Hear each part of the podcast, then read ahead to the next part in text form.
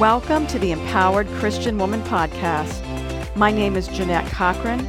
I'm a pastor, women's leadership coach, and self-proclaimed Jesus feminist. I'm on a mission to inspire and equip women everywhere to own our voice, speak up, create, and lead wherever God calls. Because when women rise, everyone wins. Hello, friends. If you're listening to this the week that it airs, I want to say Merry Christmas. And if you happen to be listening at another time of the year, please don't check out, because though today I have a Christmas episode for you, one that will inspire and bless you, it is sure to also bless and inspire any time of the year. It's appropriate for any time of the year. But this week, specifically right before Christmas, we're going to explore the untold stories and oft overlooked women of the Advent. Today is a conversation with a good friend and member of my congregation. Her name is Jill Lin. She's an extraordinary teacher and a passionate follower of Jesus. Our conversation delves into the remarkable and essential role that women play in the Advent narratives of the Bible. We're going to look specifically at Mary, Elizabeth, and Anna, because we notice that so often when we hear messages about the Christmas story, more of the men are mentioned, the shepherds, the wise men, Joseph, with just a little bit of Mary's role. Today, we're going to peel back the layers to unveil the courage, faith, and purpose of these remarkable women. God meets them where they are. He calls them for a unique purpose, and He includes them as indispensable participants in His mission to transform the world. And God still does that for women today. Sister, God wants to do that in your life. He's doing that in my life. God has a role and a plan and a purpose for all women. So I hope you'll listen in as we rediscover the strength, resilience, and pivotal roles that these amazing women played. Here is my conversation with Jill Lin. Welcome to the podcast, Jill. I'm so glad that you're joining me today. You and I have had lots of conversations about women's equality and how women are viewed in the Bible. You've done writing for C B E International, and most recently are teaching a Bible study at our church.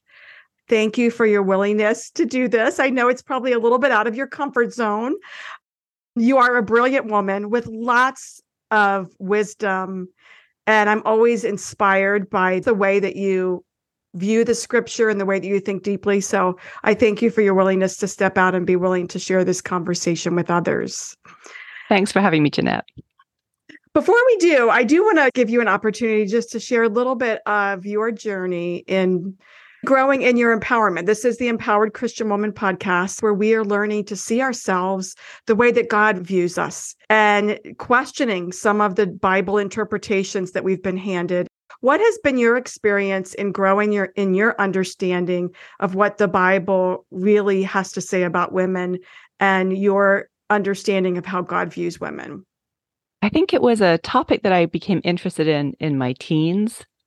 I think that's probably a typical age to start asking questions of what is it to be a, a grown Christian woman now, and what does the Bible have to say about that? And it's been a, a long and slow journey. I would say I've never been in churches where I felt women were particularly squashed. There were always women teaching Bible studies, women deacons. The churches I grew up in did have male pastors, but it was not a strong, strongly patriarchal community uh, by any stretch of the imagination. And then growing up in the U K, of course, in the nineties, women became ordained in the Anglican Church. And so that made the news.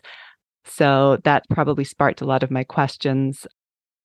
What does the Bible say is the role in marriage and the church? And over time, that evolved, I think. It wasn't a sudden impact one way or another.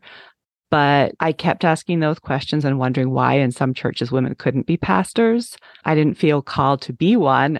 So on that level, it was more just I want to know what God has to say about this. And it wasn't a huge stumbling block for me personally, but I knew it was for some others that I knew. I continued reading. And as you know, I joined the study that you led a few years back on what the Bible actually says are appropriate roles for women and how women can indeed be called to all sorts of different paths, uh, including leadership in the church and what equality within marriage looks like.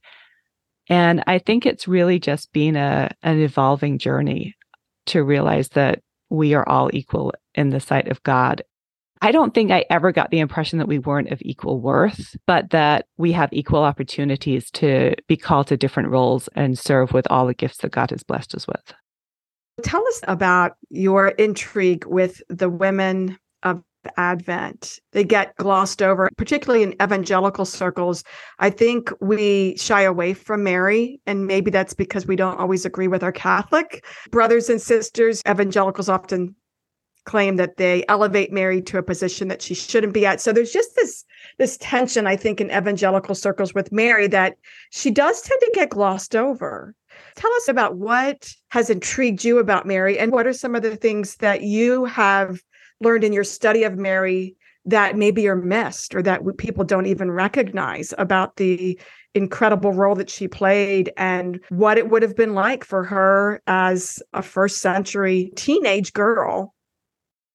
I think you're right that in Protestant circles, we do kind of bring her out for the nativity and then pack her away again for the rest of the year. And she tends to be Mary, meek and mild, a, a silent witness, a little statuette, maybe a young girl on the stage playing in a children's nativity pageant, but we don't go into her life too much.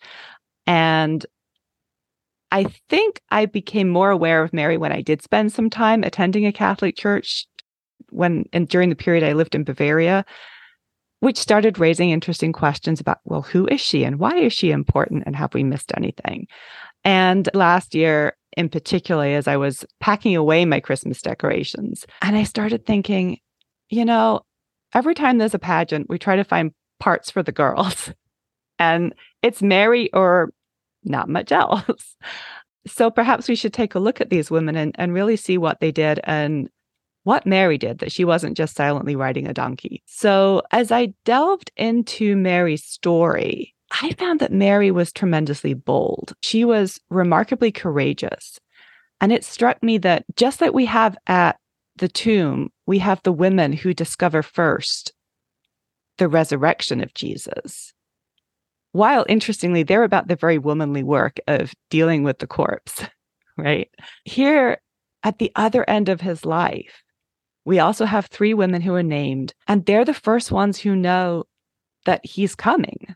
And Mary is the first of all. Mary is the one who gets that revelation that Jesus is going to be born, which sounds obvious. She's the mom. That is a tremendous idea that it's this young girl in Galilee of all places, in Nazareth, which always makes me think of when Nathanael turns to Philip and says, "Can anything good come from Nazareth?" Right? But it's a girl from Nazareth who gets picked. And she receives the announcement, you're going to have the Son of God. His name will be Jesus.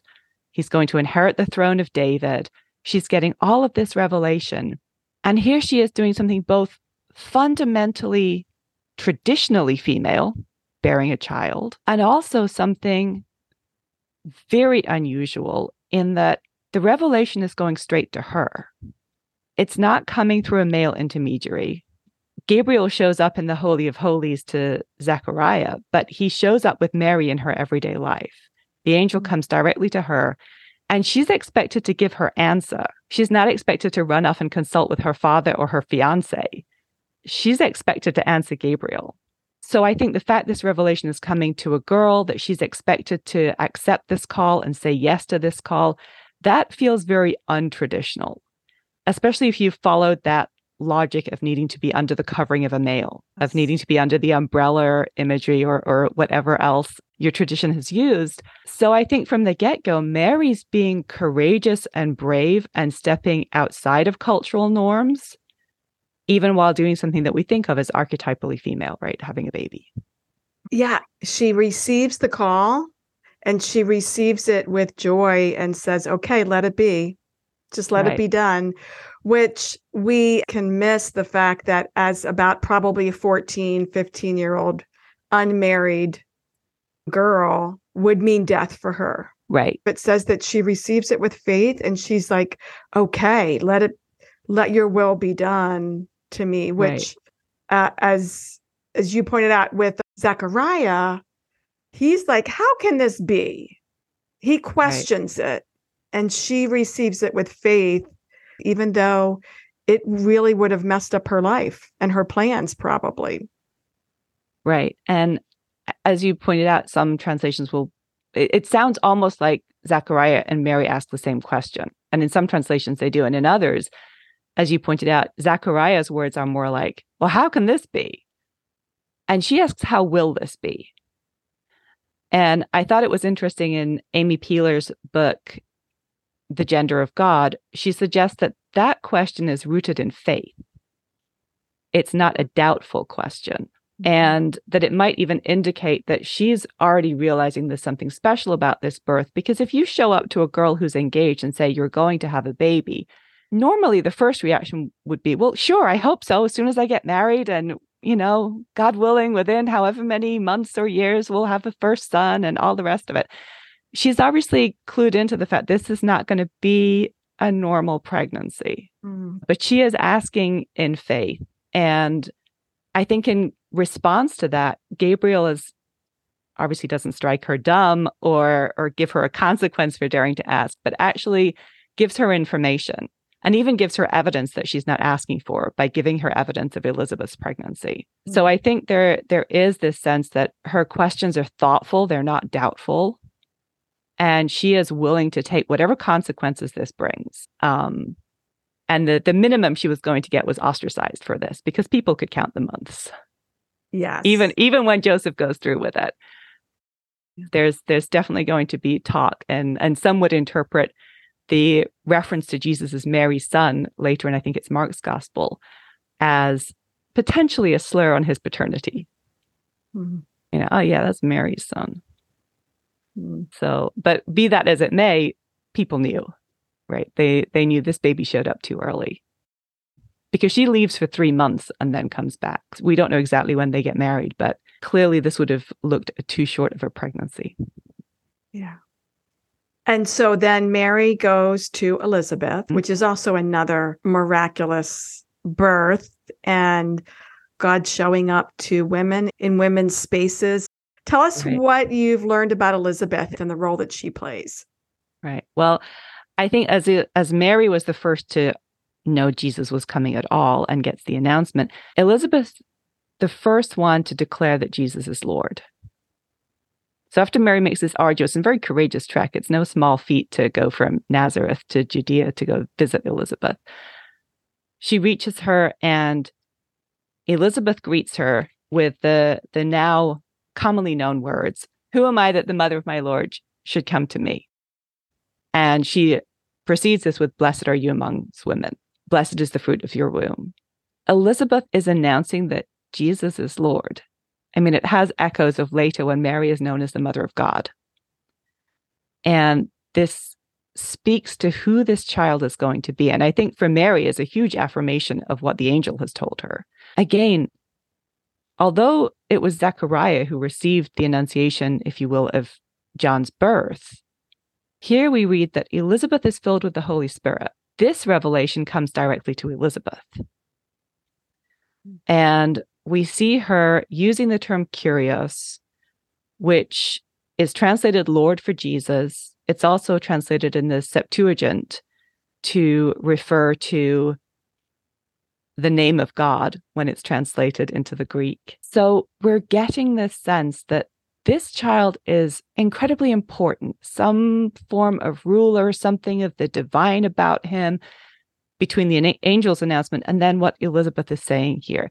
If Jesus is Lord, if Jesus is Kyrios, a term which is also used for political leaders, for Caesar, as is the term Son of God, then it's making us question where our allegiance lies.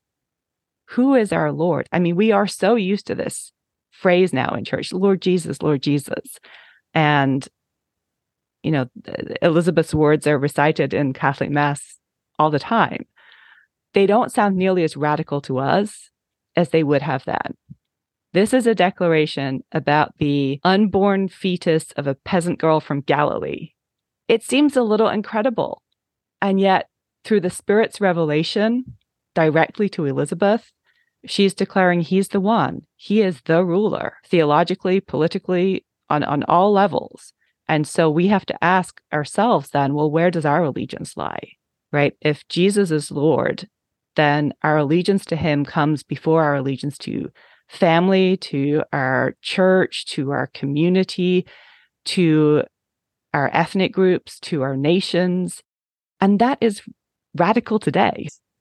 Absolutely. It actually is mind-blowing when we stop and think about, for thousands of years, they're waiting for the Savior. And God is moving, and it's already happening. He's already at work. And the only people at this point that know are these right. two women. These two women are together in their private place. They are declaring the incredible work of God before the rest of humanity knows. Now, Zechariah has been clued in that something's happening, but so in the temple where the angel comes and is trying to proclaim, hey, God's God's moving, what you've been waiting for is going to happen, it's met with a lack of faith. And I don't mean that in a disparaging way. It's just the reality. The right. priest, the one that we would expect that would be the holier one, the one closer to God, meets it with a lack of faith. And yet these two women, and you point out, who are of lower status, they know that God is on the move before the rest of humanity does. And they're together worshiping and receiving it. How miraculous that is, because we still live in a day today where women are shut out of church elder boards. Women are not allowed to be in the rooms when decisions are made for congregations. Women are um, oftentimes not allowed to have a final, so to speak, I'm doing this in air quotes, final voice in major decisions that are made in, in their marriages. And yet here, God is moving in humanity to bring about the promised Messiah, the salvation of the world. And he comes to the two women, and he says, let me bring you in on this. Let me tell you what's happening here. And they're the only ones to hold at this point the, the secrets of God. How miraculous that is. Right. I mean, his his arrival isn't being proclaimed at the temple gates. It's being proclaimed in this little local moms group. A moms right? group. I love that. And and so I think throughout the narratives of these women, we see God is working in women's spaces over and over again. And obviously he works in men's spaces too. This is not to pit the one against the other. But it is to say that he is already there doing what Mary is going to reference immediately after this greeting in her Magnificat, which is he's lifting up the humble. He's turning things the other way around. He's bringing, he's scattering the proud. And that is going to be a hallmark of Jesus throughout his ministry.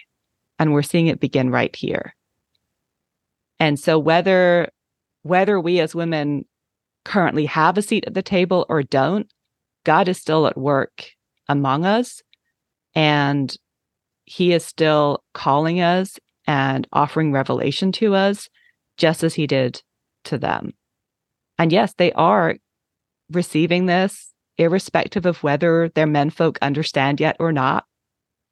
And it's even Elizabeth who speaks up and says, his name's going to be John. And yes, they go and check with her husband afterwards, but she speaks and she proclaims this understanding of Jesus as Lord loudly. They're not being silenced here. They're not being silenced. They're being given voice by God, by the Holy Spirit. They're boldly speaking it out. Right. I, I just get this sense, as you do, of them. They're so excited. They're both going to have children, especially Elizabeth, who's waited so long. Infertility is so painful. And here is this woman who has been infertile, and probably her community and their beliefs about what infertility meant have probably caused her a lot of shame and a lot of pain. And so God has taken that away. And Mary is there excited with what she understands her role is going to be. So I, I just imagine them just being almost giddy with joy and hearts that are worshiping, thinking, I can't believe God chose me. Then Mary speaks out by the Holy Spirit and starts to prophesy who Jesus will be and what he is here to do. And so what are your thoughts on that, on, on Mary's response? I think you can break the Magnificat almost in half between her response to what this means for her and her hopes for what this means for everyone else.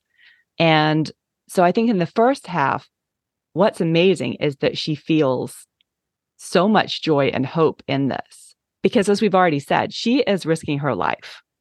And so far, as far as we know, Joseph doesn't even know yet, right? It, it, Luke implies she hurries off to Elizabeth. So who knows whether Joseph's got word, and she's definitely not showing yet anyway before she left. So everything is still uncertain for her. And yet she has this very hopeful, joyful response that God has blessed her already. And she's agreeing with Elizabeth that future generations are going to call her blessed. But the very name Magnificat comes from the Latin, from the, the first verse of this song, right? My soul glorifies the Lord and my spirit rejoices in God, my Savior. And I think for her to be able to do that, she really is trusting that God's going to fulfill this promise, that at the very least, she's going to live long enough to birth this son. And I think ultimately that she realizes that God's favor matters far more than anybody's opinion of her. And perhaps with the sense of what her son is going to do and what it's going to mean for everybody else, she realizes that in the long run, people will see that I've been honored with this call, even though in the short run, this is going to bring an awful lot of dishonor to her. So I think then we move to the second half when she talks about what her son is going to do and what she's expecting. And what struck me as I was reading it, and I used to hear this song every week. In my college, we had even sung once a week, and the Magnificat was sung every single Tuesday evening. And what struck me as I was rereading it again, which I, I love the fact that every time you come back to a scripture, you you see more in it than you've seen before, is how Mary's song was, yes, it echoes Hannah. It also foreshadows how Jesus starts his ministry, right? She's talking about the humble being lifted, the rulers coming down from their thrones, the hungry are going to be filled, right? Not just we'll give them enough to get by, but there's this sense of abundance coming.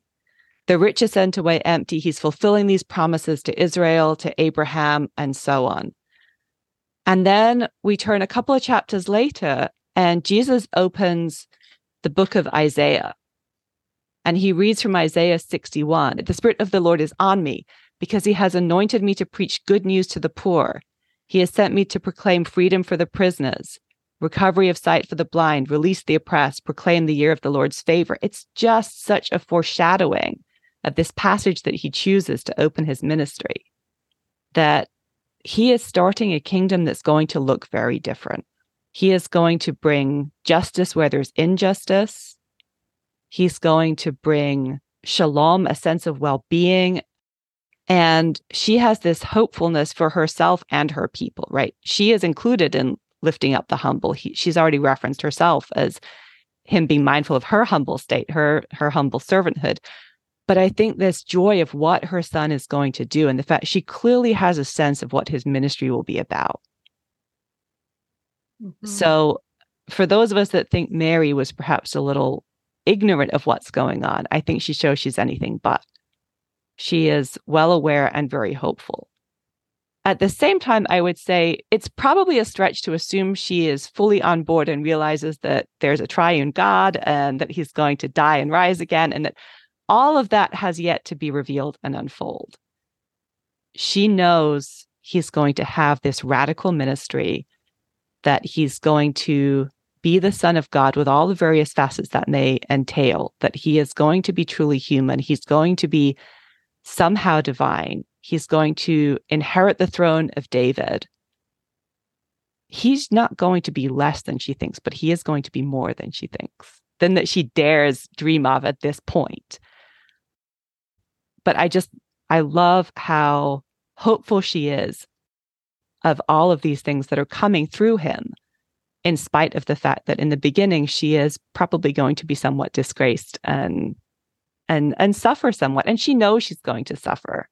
Yes. But again, she doesn't know yet all of how. And, and Simeon's going to clue her in a little bit more on that. You know, I don't think any new mom wants to hear, oh, by the way, a sword's going to pierce your own side too. Like, yeah. that's that's not the line you want right after, what a cute baby. It, it's going to unfold. And I think that's true for all of us as we come to faith in God, that we know, but we don't know as much as we will know later, right? We're going to grow in knowledge, and, and Mary does that. So I think she straddles this beautiful balance between proclaiming what she knows and having the open mind to learn more. And that's what I read in the verse where after the shepherds leave, that Mary treasures these things and ponders them in her heart. She is reflecting. And when we reflect and we ponder the word of God, we we grow in insight. We grow to know him better. We see a little bit more of what he's doing, and we can get on board with it. Whereas if we have made too much of a sure conclusion too early, then we will cease growing. And and I think that we could do a lot to emulate Mary in that. Yes, holding even our convictions and our desires lightly, because God gives us just enough that we need, I think, in the moment to move in the direction that he's calling us to. But you're right, so often we we can't see it all, and and we wouldn't want to see it all. I mean, at that point, from our human perspective, Mary probably couldn't have handled all of the truth to know that Jesus would be crucified, right, and that she would go through that. And so by God's grace, he doesn't reveal that until there is provision there and grace there for you to handle what must happen, because God is able to work even through the, the deepest suffering to bring out his good, to bring out good for us. And I think the cross actually is probably the place in human history that demonstrates that the most, that when there was the greatest human evil, from that moment, the most beautiful, loving revelation of God became crystal clear in our greatest evil done against God. And so, yeah, he gives us just what we need at the moment. And I love the way that you have presented that, and the way you help us to see Mary from a, a very human perspective, because so often we do just see her as that little figure, like, oh yeah, that's Mary. This is what happened. And, you know, she rode the donkey, she had the baby in the stable. And yet when we stop and, and ponder it from what life was like there, and this was a real woman, actually, a teenage right. girl, it's marvelous, the strength that she had. It's amazing, her life and her legacy and what we can learn from it. I yeah. also like what you said about by taking on God's call for her life in the culture, she was dishonored. She was certainly talked about probably and gossiped about. And I'm sure she was shunned in communities for at right. least a time. And yet God was honoring her, that right. very dichotomy, and how sometimes God calls us to do things that in the world, in our communities, others will look down on us for it. And yet God is honoring us and blessing us and elevating us. Right. And especially if we do feel called into a role that perhaps not everybody is supporting, which if you are a woman being called into positions of leadership, you may very well find that challenge from certain quarters.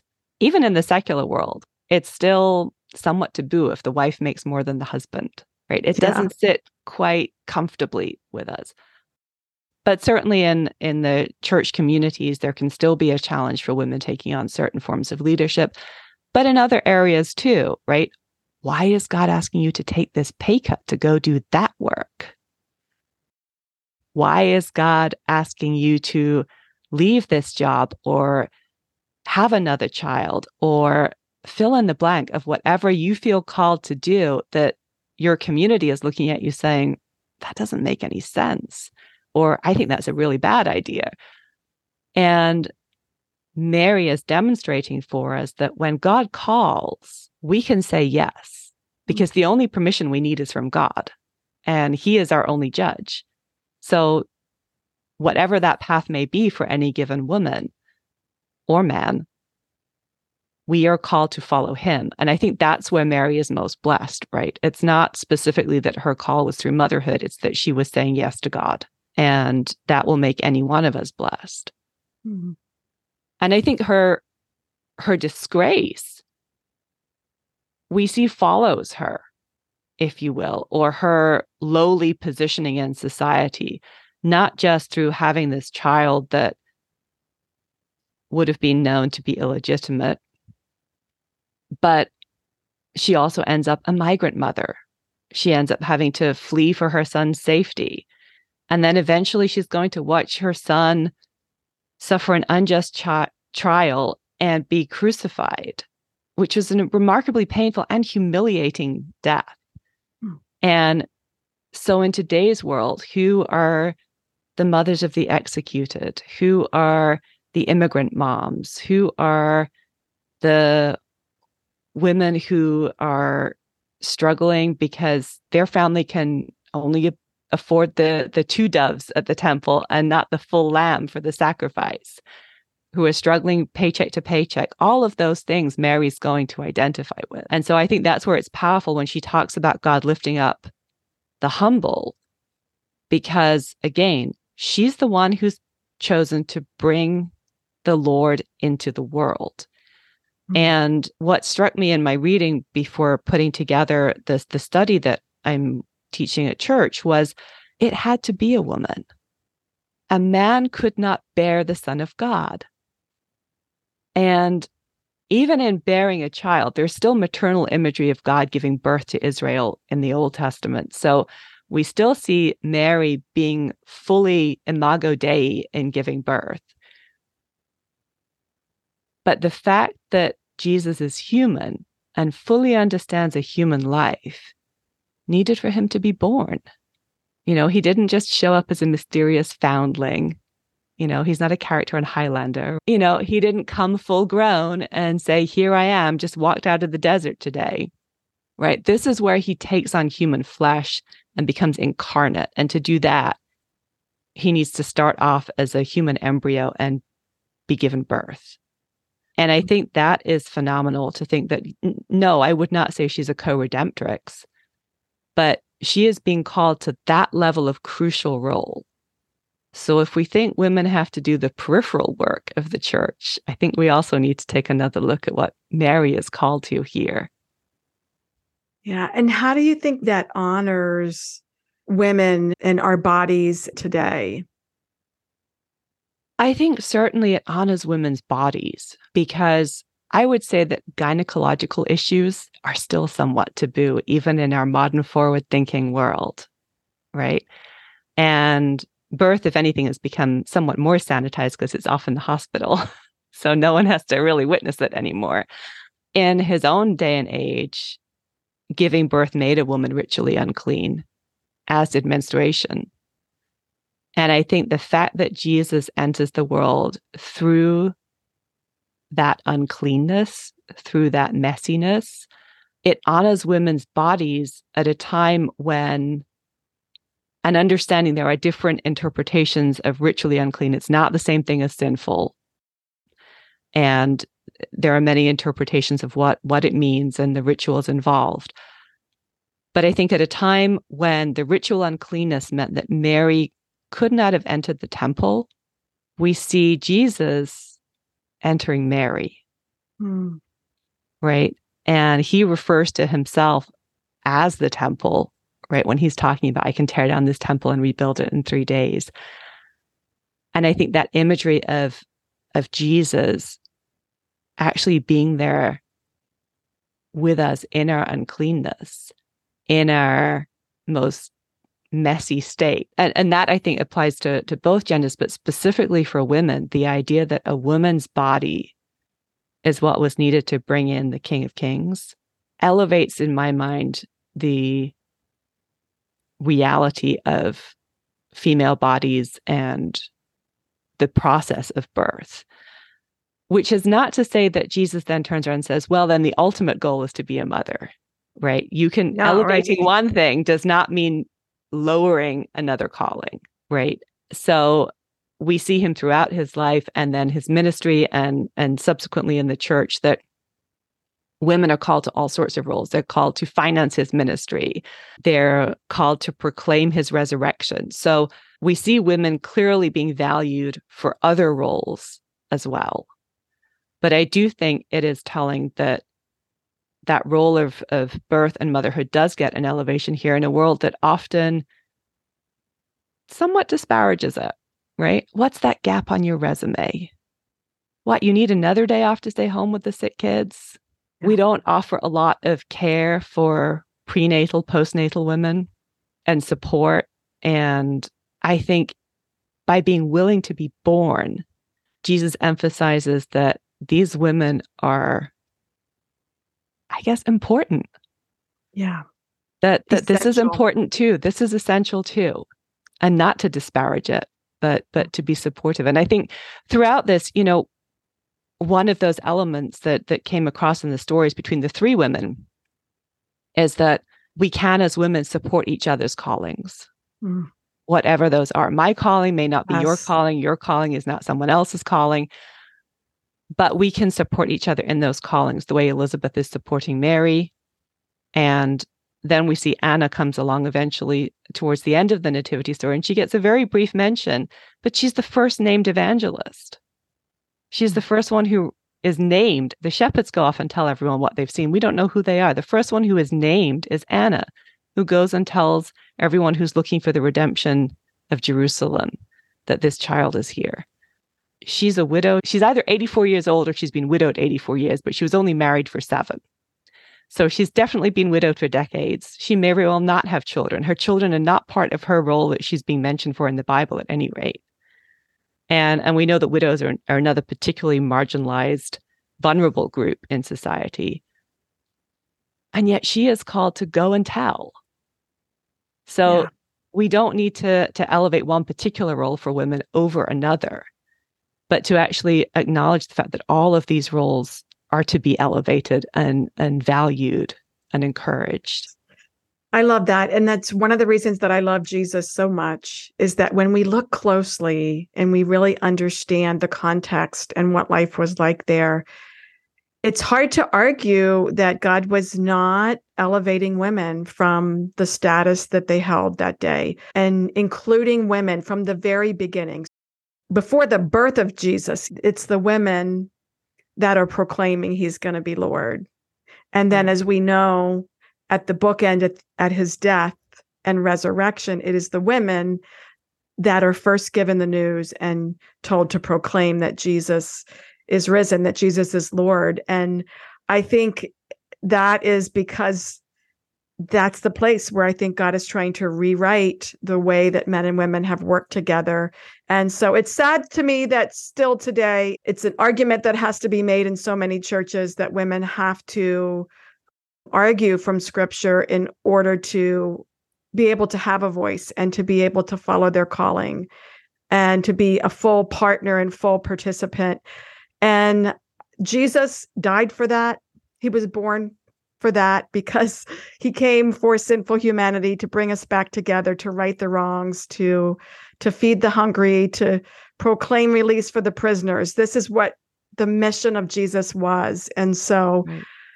um, I know you, like me, are passionate about all of it. And it includes making sure that our brothers and sisters are serving together side by side, that the image of God that is both male and female, and you've so beautifully articulated here, through the female role, right, and through the female body, right, and yeah. in that, indeed, that side by side, do we not see that in Simeon and Anna at the temple?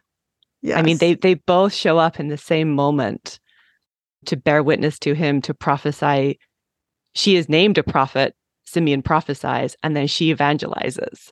Yes, so we see that right from the beginning, and and we see Jesus elevating women and bringing honor to women in a society that put them lower down on the honor-shame scale. And and each time he's doing it, whether he's doing it within their lives, like with Elizabeth, when she finally gets the honor of bearing a son, it's a foretaste of the fact, as Mary is so hopeful for, that honor is coming to everybody eventually through his ministry And though she may not realize it quite yet, through what he's done on the cross, right? Through what he's done on the cross, we can all have the favor of God, mm. right? None of these women have merited it per se, though I do love the fact that for Elizabeth, even before she gets to be pregnant with John, we are told that she and her husband are blameless. And it's not because they haven't sinned ever anywhere. It's because they are no more deserving of this barrenness than the next person, right? We don't earn infertility and we don't earn fertility. But I love that he points that out because he's bringing honor by clearing her name, irrespective of whether she gets the honor of bearing the child. You know, that we're reminded not to slander someone else's path or assume we can judge them.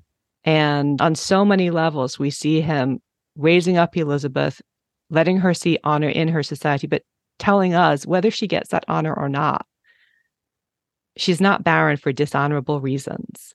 We see him honoring Mary and giving her this crucial role in bringing his son into the world. Without her doing that, Christmas doesn't happen. Some young girl has to do that. Again, it's grace, it's favor. It's not because she's merited it. And so she is receiving this honor from God. And she is aware that it's going to be longer and more eternal than any temporary dishonors or disgraces. And even with Anna, I mean, she's been at the temple for decades praying for this faithfully. I almost feel like she looks like the prototype of a nun, you know, that she's living this contemplative life. Mm-hmm. And you're never too old to get called. She's either eighty-four or arguably some would say uh, just past one hundred. And she gets the honor of her words matter in a world. I mean, all of these women, their words are mattering in a world where they couldn't even bear witness in co- court. Yeah. Wow. Yeah. Right? And yet their presence is so important to this story. And their words matter so much. What they say, what they bear witness to is tremendous for our understanding of the nativity and what Jesus came to do. Mm. And if that's not Jesus bringing honor to women, I don't know what is. Amen. Absolutely. Well, Jill, this has been fantastic. I appreciate the way that you have shown us through these women that get overlooked, that there's so much here. And we could go on and t- talking, I think, for at least another hour and find some other really fascinating things to look at here. But it, in the end, I think it does show that just like the angel came to Mary and said, you have found favor with God. Overall, what I hope our listeners will take away, particularly our female listeners, is that they have found favor with God. That is the proclamation of God to all women, that Amen. We are created in his image, that we are necessary, we are essential to the work of God. So I hope they'll take that away from this conversation today in seeing these three women that you have really uncovered for us in new ways. So thank you for that. Any closing words for listeners?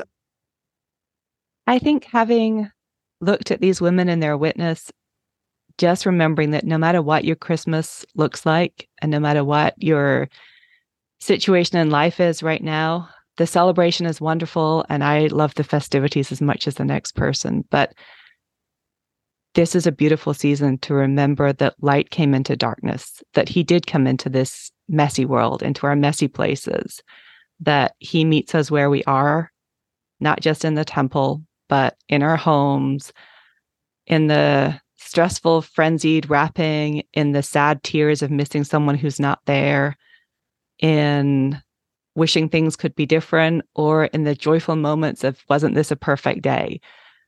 That he's there in all of it, that he really is Emmanuel, and he came to be that to women and to men. And I hope that's something our listeners can really experience this Christmas and know that he came to bring favor and grace to us all. Amen. And so well said. Merry Christmas. Merry Christmas.